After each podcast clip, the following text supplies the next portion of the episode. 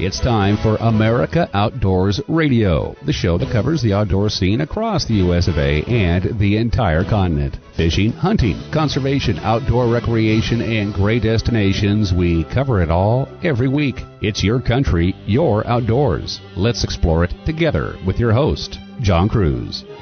Welcome to the show. Man, I hope you got to tune in last weekend to our Christmas gift giveaway show. That was a lot of fun. And we gave away gifts to listeners tuning in to stations out of Springfield, Missouri, Prescott, Arizona, Chico, California, Eugene, Oregon, Seattle, Washington, and more. And we'll tell you who some of those winners are later in the show. This week on America Outdoors Radio, we've got some great guests for you. One of them is our old friend Josh Warren with Work Sharp. This is the time of year that you're spending a lot of time in the kitchen preparing holiday meals and get togethers involving food, and that's why you need a knife sharpener for your kitchen. And Josh will tell you about the entire lineup they have of kitchen knife sharpeners that you might want to purchase this holiday season. Someone else we'll talk to today is Maria Davidson. She is a large carnivore program manager for the Safari Club International Foundation. She just wrote a great op ed that was published in the Outdoor Wire about why hunting is important when it comes to black bear management because states that don't have hunting are having some real problems with black bear populations and lots of human conflicts too. And then we get to talk to Tim Christie. He's an award winning writer and photographer. As a matter of fact, one of the best wildlife photographers I have ever met. And he's got a brand new book out. The title of the book, Stories Painted with Light. And it features 50 different great photographs of animals and birds, and in one case, even a reptile that are just amazing. And what's great about this book is that it's not just the photos that are in this coffee table book, it's also the backstory about how Tim got the picture. And that makes it way more interesting. You're going to love our conversation with Tim, and you're probably going to want to go to his website at timchristiephoto.com to get a copy of this book for yourself and probably a couple more as gifts for friends and family. Before we talk to our guests, though, we've got some outdoors news to share, and one big story out of the firearms industry is going to start things off. From Outdoor Life, we learned that Rem Arms, also known as Remington, is going to close its historic Remington gun plant in Ilion, New York. They've been there for 195 years, but in March they're going to shutter operations there, and this is going to affect some 271 employees. This isn't the first time that this plant has been closed over the years. Remington certainly had their financial problems. But there's a lot of history they're leaving behind. We are literally talking about generations of family members that have worked at this plant. As you may recall, the Remington Outdoor Company filed for bankruptcy in 2020, laying off 585 employees without severance benefits and halting operations in Ilion. However,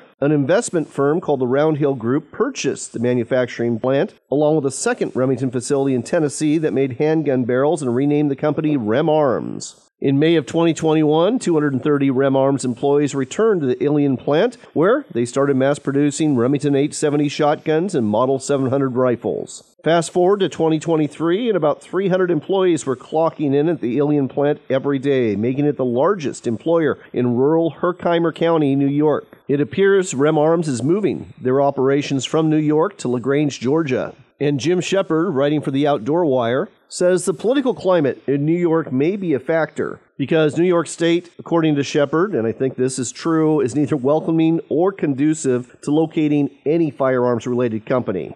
In fact, Rem Arms' letter on this subject mentions an environment in Georgia that supports and welcomes the firearm industry. So, what is Ilion, New York's loss is going to soon become LaGrange, Georgia's gain. We'll keep you posted on any more developments from Rem Arms. In other news, Registration is now open for Cabela's Big Bass Tour. And they are giving out a lot of money this year. Let's talk about $2.2 million in guaranteed prizes and payouts. There's going to be events in Alabama, Florida, Georgia, Missouri, North Carolina, South Carolina, Tennessee, Texas, Virginia, and Wisconsin. And these tournaments are not for the pros, they are for amateurs. And I got to tell you, I love fishing big bass tournaments. Here's how they work you actually have hourly payouts. Now, the Big Bass Tour from Cabela's is actually paying the top 10 caught every hour. So the biggest fish of the hour that's weighed in, that's going to give you a $1,000 paycheck. The 10th place fish, a $100 paycheck. And the biggest fish caught for the tournament, well, that lucky angler is going to get a Nitro Z18 bass boat. That's going to be equipped with a Mercury 150 Pro XS outboard, a Minn Kota Ultrex 24 volt 80 pound trolley motor, a Helix 9 inch SI Generation 4 with GPS fish finder on the bow, and an 8 inch one on the console. The total value of this boat $55,600. Something else I like about the Cabela's Big Bass Tour is that the registration fees are very affordable. We're talking $250 for a three day tournament, $165 for a two day tournament, and $115 per angler for a one day tournament. There are going to be four day tournaments at a few lakes, and for those, the entry fee is $325. There's also going to be a junior division, and the entry fee for juniors is only $75. That's for participants under 12 years of age. Anglers 13 and over, they will compete for full payouts and pay full entry fees. If you're wondering about the schedule, I can tell you that the first tournament is going to be February 9th through the 11th at the Harris Chain of Lakes in Florida. February 29th to March 3rd is going to be Lake Conroe in Texas. That's a four day event. March 15th through the 17th, Clarks Hill, Georgia is a place that the big bass are going to be caught at. And I'll let you go ahead and check out the rest of the schedule yourself. Just go to bigbasstour.com. That's bigbasstour.com. By the way, the first 250 anglers who register for any event will get an Abu Garcia fishing rod. Again, the website to go to, bigbasstour.com, looks like a great opportunity for you amateur bass anglers out there. And man, oh man, talk about some great prize money. This portion of the show is brought to you by our friends at Henry Repeating Arms. And if you are looking for a great Christmas gift, you would do very well putting a firearm from Henry Repeating Arms under the Christmas tree this year. There's over 200 models to choose from, everything from wall hangers like Tribute Edition lever action rifles to rifles you'll want to use out on the range or in the field or on the ranch. All of Henry's firearms are made right here in the USA. They're all rugged, they're known for being reliable and accurate right out of the box, and they each come with a lifetime satisfaction guarantee. So do it upright this holiday season. Get somebody you love a Henry for Christmas. Last but not least, it's time for one of my favorite segments. It's time to talk record fish. From Field and Stream, we learn a 10 year old angler caught a massive 41 inch drum surf fishing on a barrier island off the coast of Georgia this September, and in doing so, set a new youth world record. The angler in question, 10 year old Graham Lewis, who was fishing with his dad, it'd been a slow morning surf fishing at St. Simon Island and they were about to pack up around 10 a.m. when one of their surf rods, baited with fresh mullet, doubled over and Graham began battling what would prove to be an International Game Fish Association Junior World Record in the recently instituted length category for drum. Graham told the Brunswick News the rod went off and my dad told me to reel it in. I just was bent backwards trying not to let the line snap. It felt like a normal sized redfish at first, but when I caught it, I was surprised.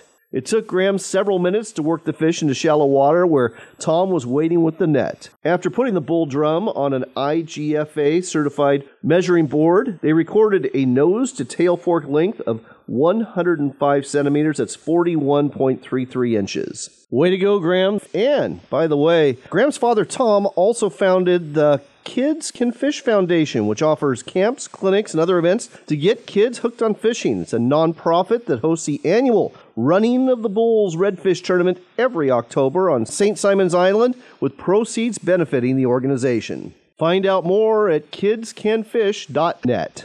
Congratulations on your new record. Don't go away. In just a couple of minutes, we'll be talking with Maria Davidson about bear hunting and why it is critical for conservation.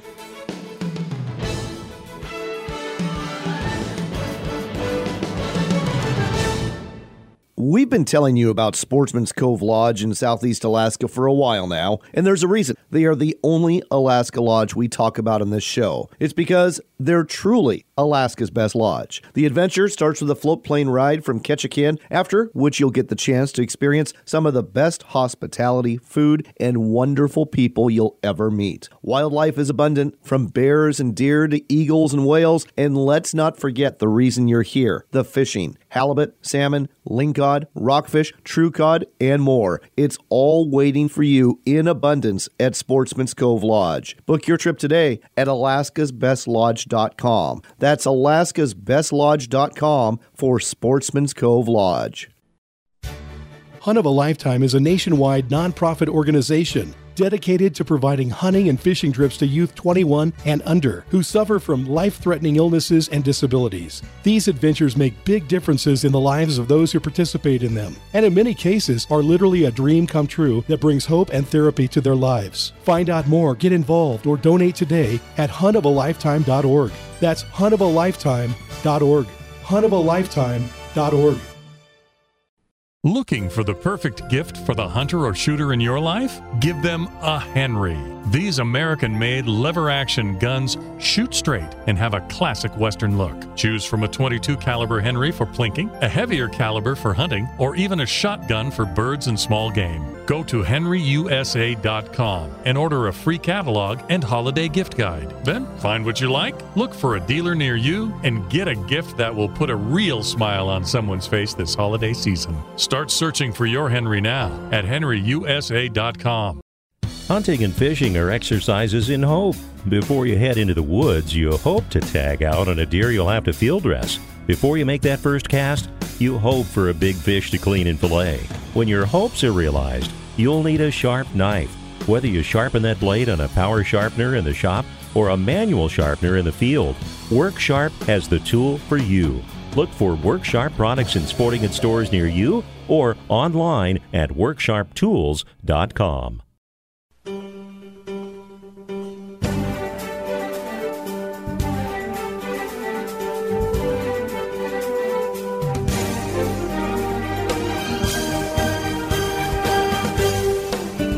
You're back in with America Outdoors Radio. I'm John Kruse. We got Maria Davidson on the line. She is the large carnivore program manager for Safari Club International. Formerly held the same position for the state of Louisiana. Maria, welcome to the show. Well, thank you, John. I'm happy to be here. Well, I'm glad you are here. You wrote a fantastic op ed titled Bear Hunting is Vital to Responsible State Wildlife Management that was published in the Outdoor Wire. And, folks, I would really encourage you to check out the December 1st archive and read this op ed. It's just fabulous. In fact, I, I thought it was so good, I actually forwarded it to my State Fish and Wildlife Commission in Washington, which is having all sorts of issues with bear management. So, let's talk about states that don't use hunting as a strategy to manage bears. States like Louisiana, Florida, Connecticut, what's happening in those states? Well, I think the commonality that those states are seeing is a population of bears that are doing very well you know, they may or may not have already filled up historic range or their core ranges, but much like a five gallon bucket that, you know, when you begin to pour water into it, once it reaches full, it can't get any more full than full. So, you know, the water begins to spill over the top. And while it might not change what it looks like inside the bucket very much, Outside the bucket, it does. The water spills out onto the floor and begins to spread out and make a mess somewhere else. Bears do something very similar. You know, they don't self-regulate quite as well as other species do, so bear populations, although core range might be full, continue to produce cubs that may or may not actually live as an adult inside that core range. They disperse very far, sometimes hundreds of miles outside of their mother's home range and they set up and make a living in what we would consider really not great bear habitat, you know, being that it's probably dominated by human activities, whether it be farming or ranching or suburban or towns or whatever. And, you know, we call bears opportunistic omnivores for a reason. They are incredibly opportunistic and more than willing to try to fit in on the edges and make a living on whatever they can. But that creates a whole host of conflicts that have a, this cascade of, I think, repercussions that we don't always think about. You point out in the op ed that in Florida, there's actually been a bear that ventured into Disney World, and I'm sure that some people thought it was probably in costume. Uh, it had another bear that was playing in the surf on a Destin, Florida beach. And in Connecticut, which has no hunting season, there's an average of 870 annual bear conflicts in that state. As a matter of fact, New Jersey, Phil Murphy, the governor of New Jersey, famously anti hunting, uh, he had to reopen a limited bear hunt to manage a greatly expanding population in northwestern New Jersey because the population had more than doubled between 2018 and 2022, with a 237% increase in human bear conflicts in just a year between 2021 and 2022. So, you know, hunting definitely has its place. Go ahead and explain how hunting is a management tool. Well, you know, just as the analogy of water going into a bucket, if you are able to somehow keep that bucket stable and you don't allow it to spill over, then those bears stay within the core area or the suitable habitat and they create less conflict. When there's fewer bears leaving core areas and venturing out into human dominated landscapes, then there aren't animals that get into garbage and kill chickens and get into a bird feeder and all of those things. Of course, with the associated possible danger to humans or maybe motorists. You know, roads and bears don't mix very well and human caused injury on roads from bear collisions becomes very common. So that's how hunting really factors into the whole bear management and reducing conflict. It might not always be direct, but it is at a minimum indirect by just reducing the number of bears that move into unsuitable habitats.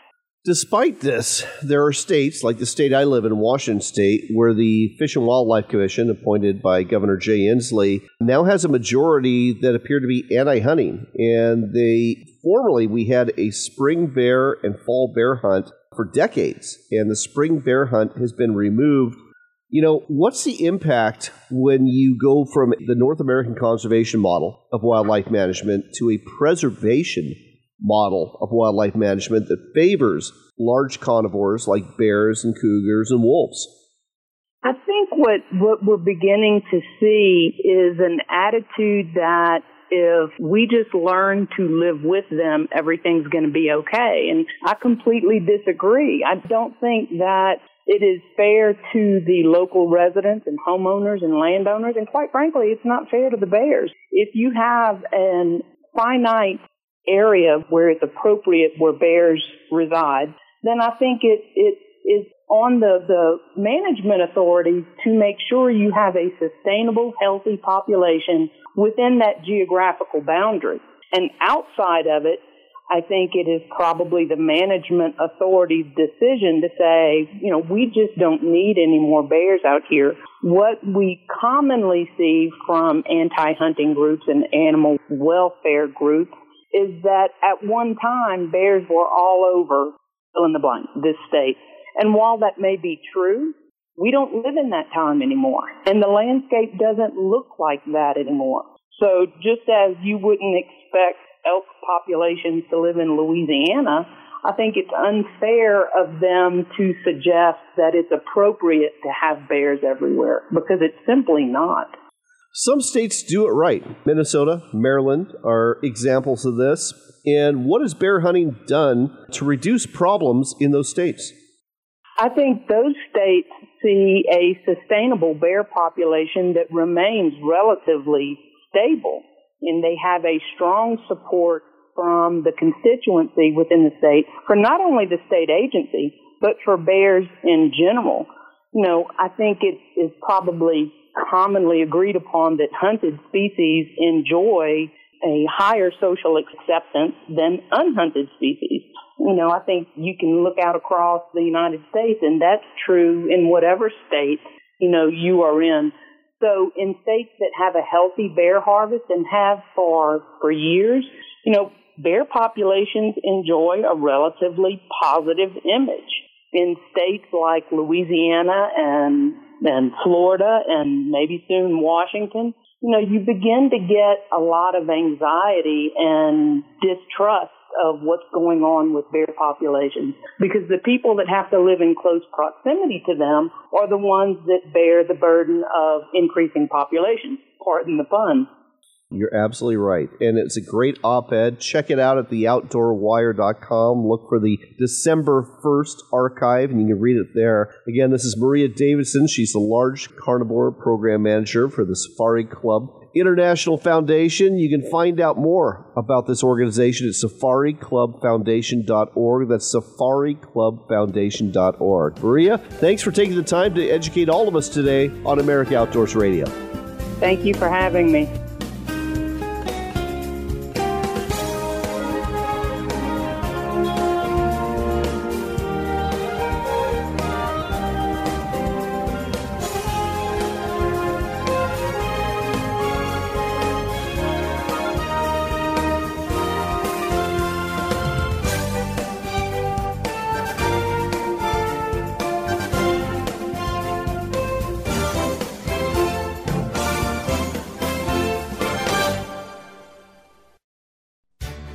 Hunt of a Lifetime is a nationwide nonprofit organization dedicated to providing hunting and fishing trips to youth 21 and under who suffer from life threatening illnesses and disabilities. These adventures make big differences in the lives of those who participate in them, and in many cases are literally a dream come true that brings hope and therapy to their lives. Find out more, get involved, or donate today at huntofalifetime.org. That's huntofalifetime.org. huntofalifetime.org. Ready to step up to a quality built rifle or shotgun that's a true classic? Check out Henry Repeating Arms, American made. There's over 200 models to choose from in a variety of finishes and calibers for hunters and target shooters. Many of these are lever action models with a look right out of the Old West. Don't be deceived though. Henry Repeating Arms are modern, rugged, accurate, reliable, and have a lifetime guarantee. Find out more and order a free catalog today at henryusa.com. That's henryusa.com.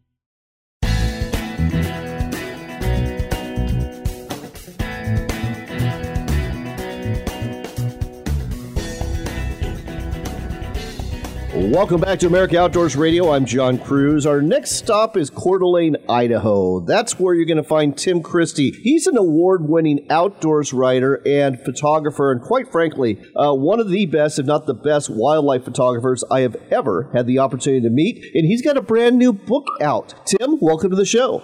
Thanks, John. I appreciate the opportunity to speak with you today. I'm going to ask you a few questions about the book, and I guess Okay. we'll start off with what's the name of the book and what's it about? The name of the book is Stories Painted with Light. And I, I need to step back a little bit for the audience to understand. Photography, as it was de- defined by my mentor, Bill McRae, who was a very well published writer and photographer, that photography is painting with light.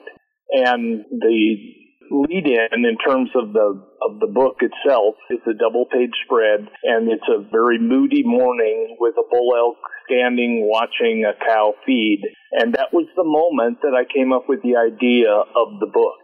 I'd taken a couple of photographs and I was waiting for something else to, to happen. And then I looked at it and said to myself the story of this situation is more than just the photograph it's what happened before, what's happened after the photograph. And so I came up with that idea a couple years ago. And the, the book is about 50 photographs of mine and the backstories to those photographs. It gives information about what settings I used, but that's a very small part of it. More about the mood of the situation, the animal, some background information on the animal, and what happened when I was taking the photograph.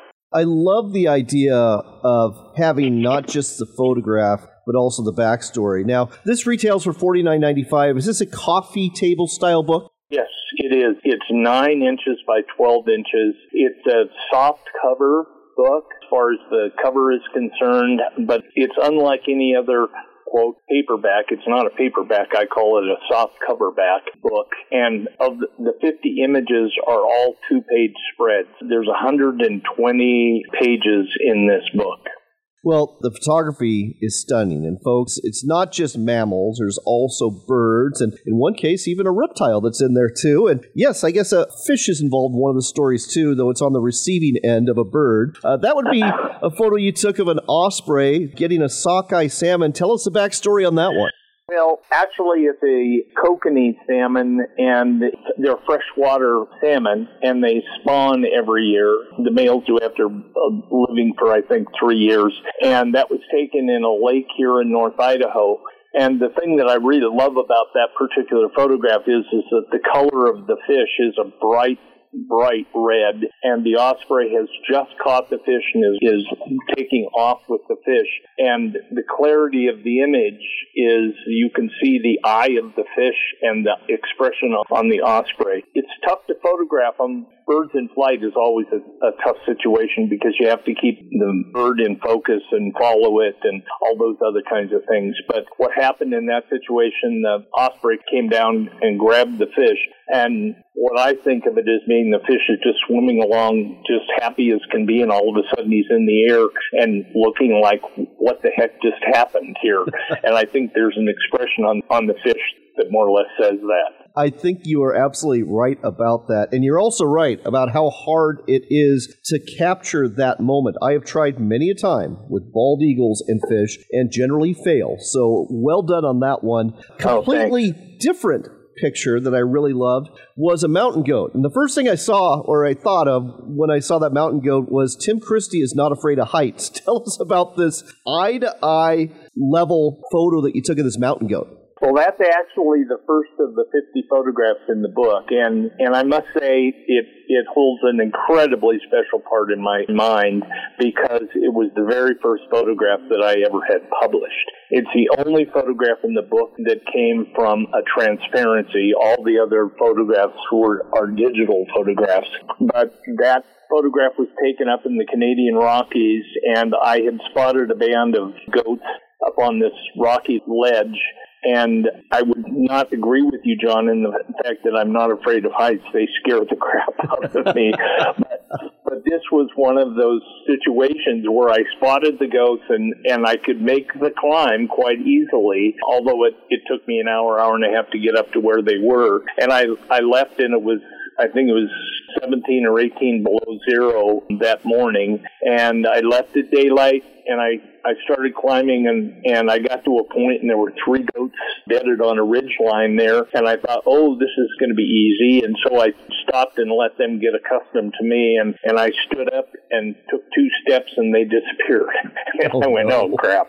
And so I climbed up to where they were and what I didn't know is, is that they bedded down just out of sight. So I stepped over the top of the ridge. They saw me and they bailed off again. And that's kind of one of those things that you just that as a photographer, I've kind of come to the point of do I go back to the truck or do I keep going? And I said, the goats are here. I'm going to keep going. And I, I walked over to an avalanche chute, which is probably not a smart thing for me to do in the middle of March, but there was not a lot of snow on the hill and I looked up the mountain and there wasn't a lot of snow and it was really cold, so I thought I'd be okay and I inched my way down this avalanche chute and I came around a corner and I could see the butt end of a of a goat. And so I just very carefully walked down there to it and it turned and looked at me. And when it looked at me, you can see the entire range of the mountains behind it. And so I sat down. I, I wanted to get comfortable with it. And I, I sat down and, and I waited for a couple of minutes and the goat just stood there. And so I repositioned and I shot, I think I shot six rolls of film at that time. It made the very first sale and then that was on the cover of American Hunter magazine and I thought to myself, "Oh, this is easy. Take a photograph, sell a cover photograph and get paid for it." And a month or two later, I had another photograph on American Hunter, and I thought, man, I'm set. I, I can be a freelance wildlife photographer for the rest of my life. Right now, I can tell you I have enough rejection slips on photographs that I could paper my entire house with them. it's not an easy profession at all. It's very challenging, and it's getting more challenging because of all the people that have jumped into it and all of the equipment that we have now. Because the equipment I started out with was literally a film camera where you would advance the film by twisting a lever that would advance one frame. Now we have autofocus and, you know, motor drives and everything like that that makes photography much easier. It doesn't necessarily make you a better photographer, but you've got equipment that makes it easier. That may be true, but I think there's something to be said for experience and for having an eye for your subject, and you certainly do that. And folks, this is a book full of amazing photographs. I think my favorite is the porcupine in the field of arrowleaf balsam root, but we'll leave that for another time. Trust me, folks, Okay. you got to get this book. So as we end up here, how can folks get a copy of this book, Stories Painted with Light? Okay, go to my website, and as you open the website, timchristiePhoto.com, you look at the website, and the, the tab at the far right says Info Stories Painted with Light, and you click on that, and it'll tell you the info for being able to contact us for it. Essentially, you have to order it through me. Unfortunately, my website doesn't take orders, and so you have to order it through me, and that's via email, tim at timchristiePhoto.com, and that's P-H-O-T-O dot com. And email me, and people can pay with credit card, personal check, PayPal, or Venmo, and we usually ship the day that we receive payment. So in terms of Christmas presents, it's important for people to order soon so that we can get them to for the people. I autograph all books too. That that makes for a perfect Christmas gift. All right. Yes. We're out of time, but the website to go to, folks,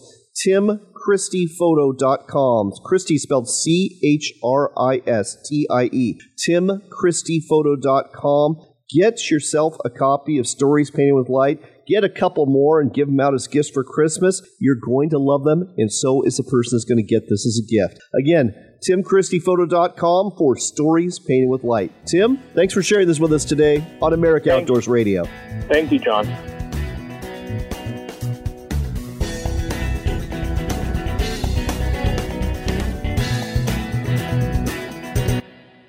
This portion of the show is brought to you by our friends at Work Sharp. And if you are hunting this fall, you know the importance of a sharp knife. You're going to need it for gutting that animal, butchering that animal, taking the hide off that animal, and there's a good chance you're going to have to sharpen it more than once while you're doing these things in the field. That's why a pocket knife sharpener or the guided field sharpener from Work Sharp are great items to have with you. Whether you're after deer, elk, pronghorn, or bear, a sharp knife helps you get things done after you drop that animal. Look for Work Sharp products at sporting goods stores, hardware stores, and ranch and home stores near you, or online at worksharptools.com. That's worksharptools.com.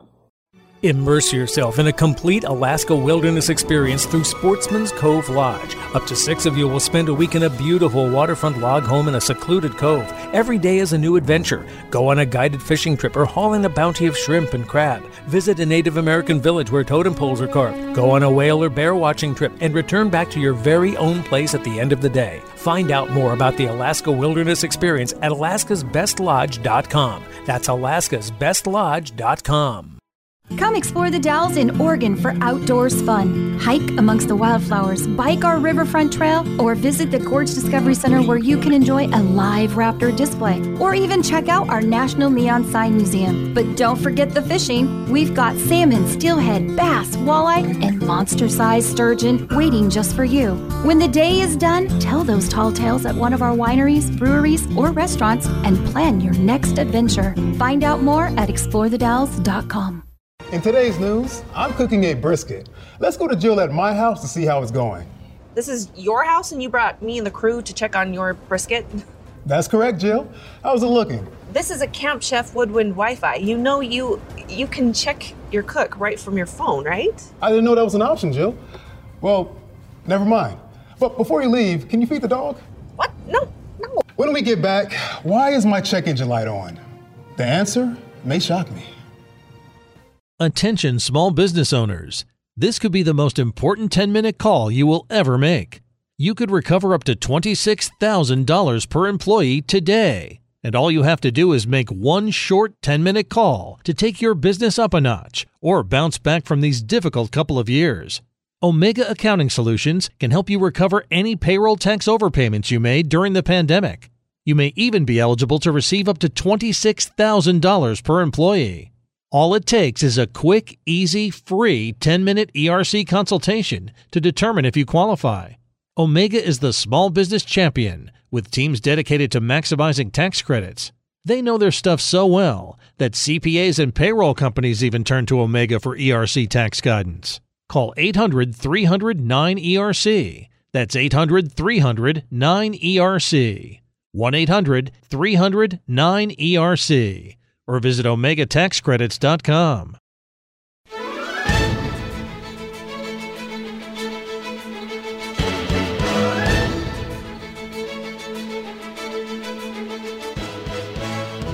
You're back in with America Outdoors Radio. I'm John Kruse. The holiday season is upon us. You're probably spending a lot of time in the kitchen. You're probably spending a lot of time cutting things up, whether it be turkeys or hams or vegetables or anything else. Well, one thing you really ought to have in your kitchen is a knife sharpener. That's why we've got Josh Warren on the line. He's the marketing manager for Work Sharp Tools, and they just happen to have all sorts of knife sharpeners for the kitchen. Josh, welcome back to the show.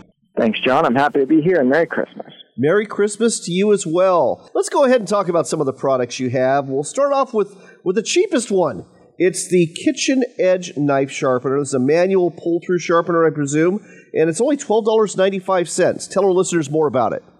Yeah, the Kitchen Edge, you know, if I'm being honest, I would call it our gateway drug. This is how you would get into sharpening. It's super easy to use. It will put a sharp edge on your knife, but it's a little bit limited in some capabilities. It's not great for pocket knives and fits in your drawer. It works on your counter. It's really designed for your standard kitchen knife, but it gives you a taste of what a sharp edge on your knife can do and hopefully gets you into owning your own experience in sharpening knives and stepping your way into a tool that gives you a little more versatility. Let's talk about another manual knife sharpener, the pull-through knife sharpener. This one retails for $34.95. This one is a secret weapon for your kitchen, and frankly, I think that if people knew how good this was, we would uh, we'd sell a whole lot more of them, and we wouldn't sell some of our more expensive sharpeners. This thing is a, really a fan favorite. It uses two abrasives, a diamond skew wheel and a ceramic skew wheel. So instead of a carbide that shears metal off the edge as you pull through, it's a rolling wheel or set of wheels that actually grinds a new edge, but it's just as easy as your standard pull through. You rest the knife in the slot and you pull it through. You can actually push it back through because that wheel is rolling along the edge of the knife. Sure. Work it back and forth, you know, five or ten times on the diamond and then five or ten times on the ceramic. And I think you'll be very impressed with how easy it is to get a razor sharp knife. Speaking of easily getting a razor sharp knife, got to talk about the one I've got in my kitchen, the electric kitchen knife sharpener. I've been using this one for years and I absolutely love it. Tell our listeners why they'll love it too. This is also a fan favorite, and you know the power on a sharpener really gives you the ability to resurrect some knives that have been neglected for far too long. The manual sharpeners do a good job of keeping knives sharp and even restoring knives that have, have definitely lost an edge. But you step into the power sharpeners and you're able to do some repair, or really you could pick up knives that have been in the drawer for maybe 20 years and give them new life and a razor sharp edge. It's very simple to use. Plug it in, power on, and then draw the knife through the slot. And on the electric kitchen knife sharpener, it has an abrasive disc that is held at the right angle, or an angle guide that holds your knife at the right angle. And you draw through one side and then the other. You can do that as many times as it takes to get the knife sharp. It's going to be very different if your knife is relatively sharp and needs a touch up versus been 20 years kicking around in the drawer. Then you finish off with a ceramic hone down the middle. It's similar and actually the same component we use in the pull through. Super easy to use and puts that razor fine edge on the knife after you sharpen. And this one retails for $69.95. And again, uh, it's a great addition to your kitchen. Something else we should talk about a lot of folks have these are honing rods, but you've got a ceramic honing rod, retails for $34.95. Why would you want this instead of the other knife sharpeners? Yeah, I like the ceramic rod over your traditional honing steel for a couple of reasons. It holds up better over time. That steel can get a little bit worn or, you know, maybe there's a chip or something in it that's not perfectly consistent and that can actually damage your knife as you slide through it. So if a honing steel is old and, and has developed some inconsistencies, it can really translate into damaging your knife. Uh, our ceramic rod has built-in angle guides, again, to give you the, the consistency that you need when sharpening. And I think that it offers a much better experience and, and actually sharpens the knife slightly versus a honing steel, which only moves the, the edge back into place. It pushes the metal, but the ceramic actually removes a very fine amount of material and, and sharpens the knife. Josh Warren, folks, he knows a lot about knives, sharpening them. Now we are saving the best for last the professional electric kitchen knife sharpener, retailing for $169.95 at worksharptools.com. Tell us about all the bells and whistles that come with this one. This is the bells and whistles package from a leather lined angle guide to give your premium knives a soft touch to the internal fan vacuum system that sucks the grit particles into the machine rather than onto your countertop. And then the easy, easy to change belts that are especially designed for sharpening metal and grinding metal. They cut cool, they grind a new edge, and it's really a it's a great tool to use, but it puts an excellent edge on your knife. My favorite. I love using it in the kitchen. It looks good on the countertop if you want to leave it out, and if you're like me, you know my wife's a little picky about what gets to be left on the counter, but this makes the cut.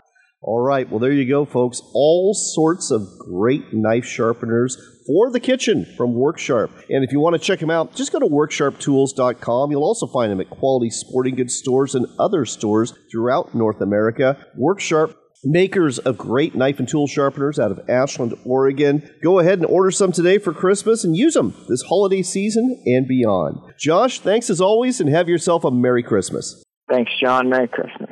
Next up on America Outdoors Radio, you might recall we had that big Christmas gift giveaway last weekend, and I'd like to tell you who our winners were. We had several winners from various stations that won those Work Sharp pocket knife sharpeners. Steve McComb, who listens to our show in Springfield, Missouri, won the Owl's Goldfish Lure package. Andrew Mumford, tuning in on 1490 KYCA out of Prescott, Arizona, won the Bomar Archery package. Kyle Nielsen won the Henry Repeating Arms swag package. He tunes into the Pacific Northwest edition of our show every Saturday morning on Seattle Sports Radio 93.3 KJR. And the big winner, that would be Chris Connor. He won the Camp Chef package winning that Pro 14 modular stove along with a griddle and a grill box and a carrying case with a retail value of $550. Wow, what a prize indeed from Camp Chef. He also tunes into our show on Seattle Sports Radio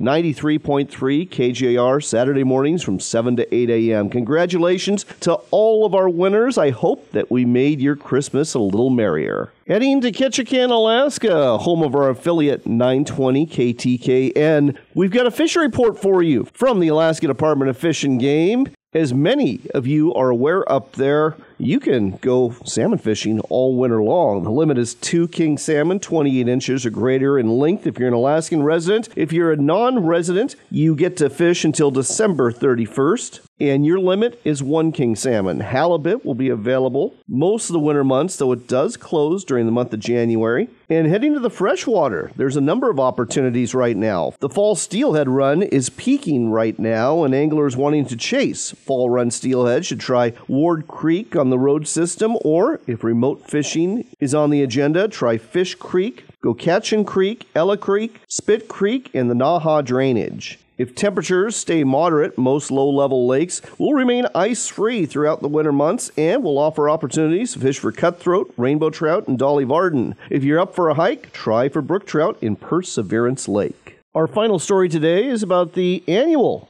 Audubon Christmas bird count. Let's face it, a lot of us who love the outdoors also enjoy bird watching and are into conservation and the Audubon bird count taking place all over the world between December 14th and January 5th is a way to track the long-term status of different bird species and large-scale trends. Here's how it works. There are designated circles, each circle being a diameter of about 15 miles. And these areas remain constant over time. So you're surveying the same circle year after year. And there's a coordinator who gets with folks on one specific day between the 14th and January 5th. And everybody goes out in this circle and simply counts the birds that they see of different species. All that information is turned into the coordinator and then turned into Audubon so that you can see what some of these long term trends are and changes when it comes to bird species in your area and around North America. This is all volunteer driven. If you want to get involved and go bird watching and bird counting yourself for the Christmas bird count, simply go to audubon.org and look for the Christmas bird count page. On that note, it is time to go, but whether you are fishing or hunting or maybe going bird watching, I hope you get out there this December to do some of that. Don't get completely caught up in the holiday season. Give yourself a little sanity and a little time in nature. After all, it is your country and your outdoors, so get out there and enjoy it.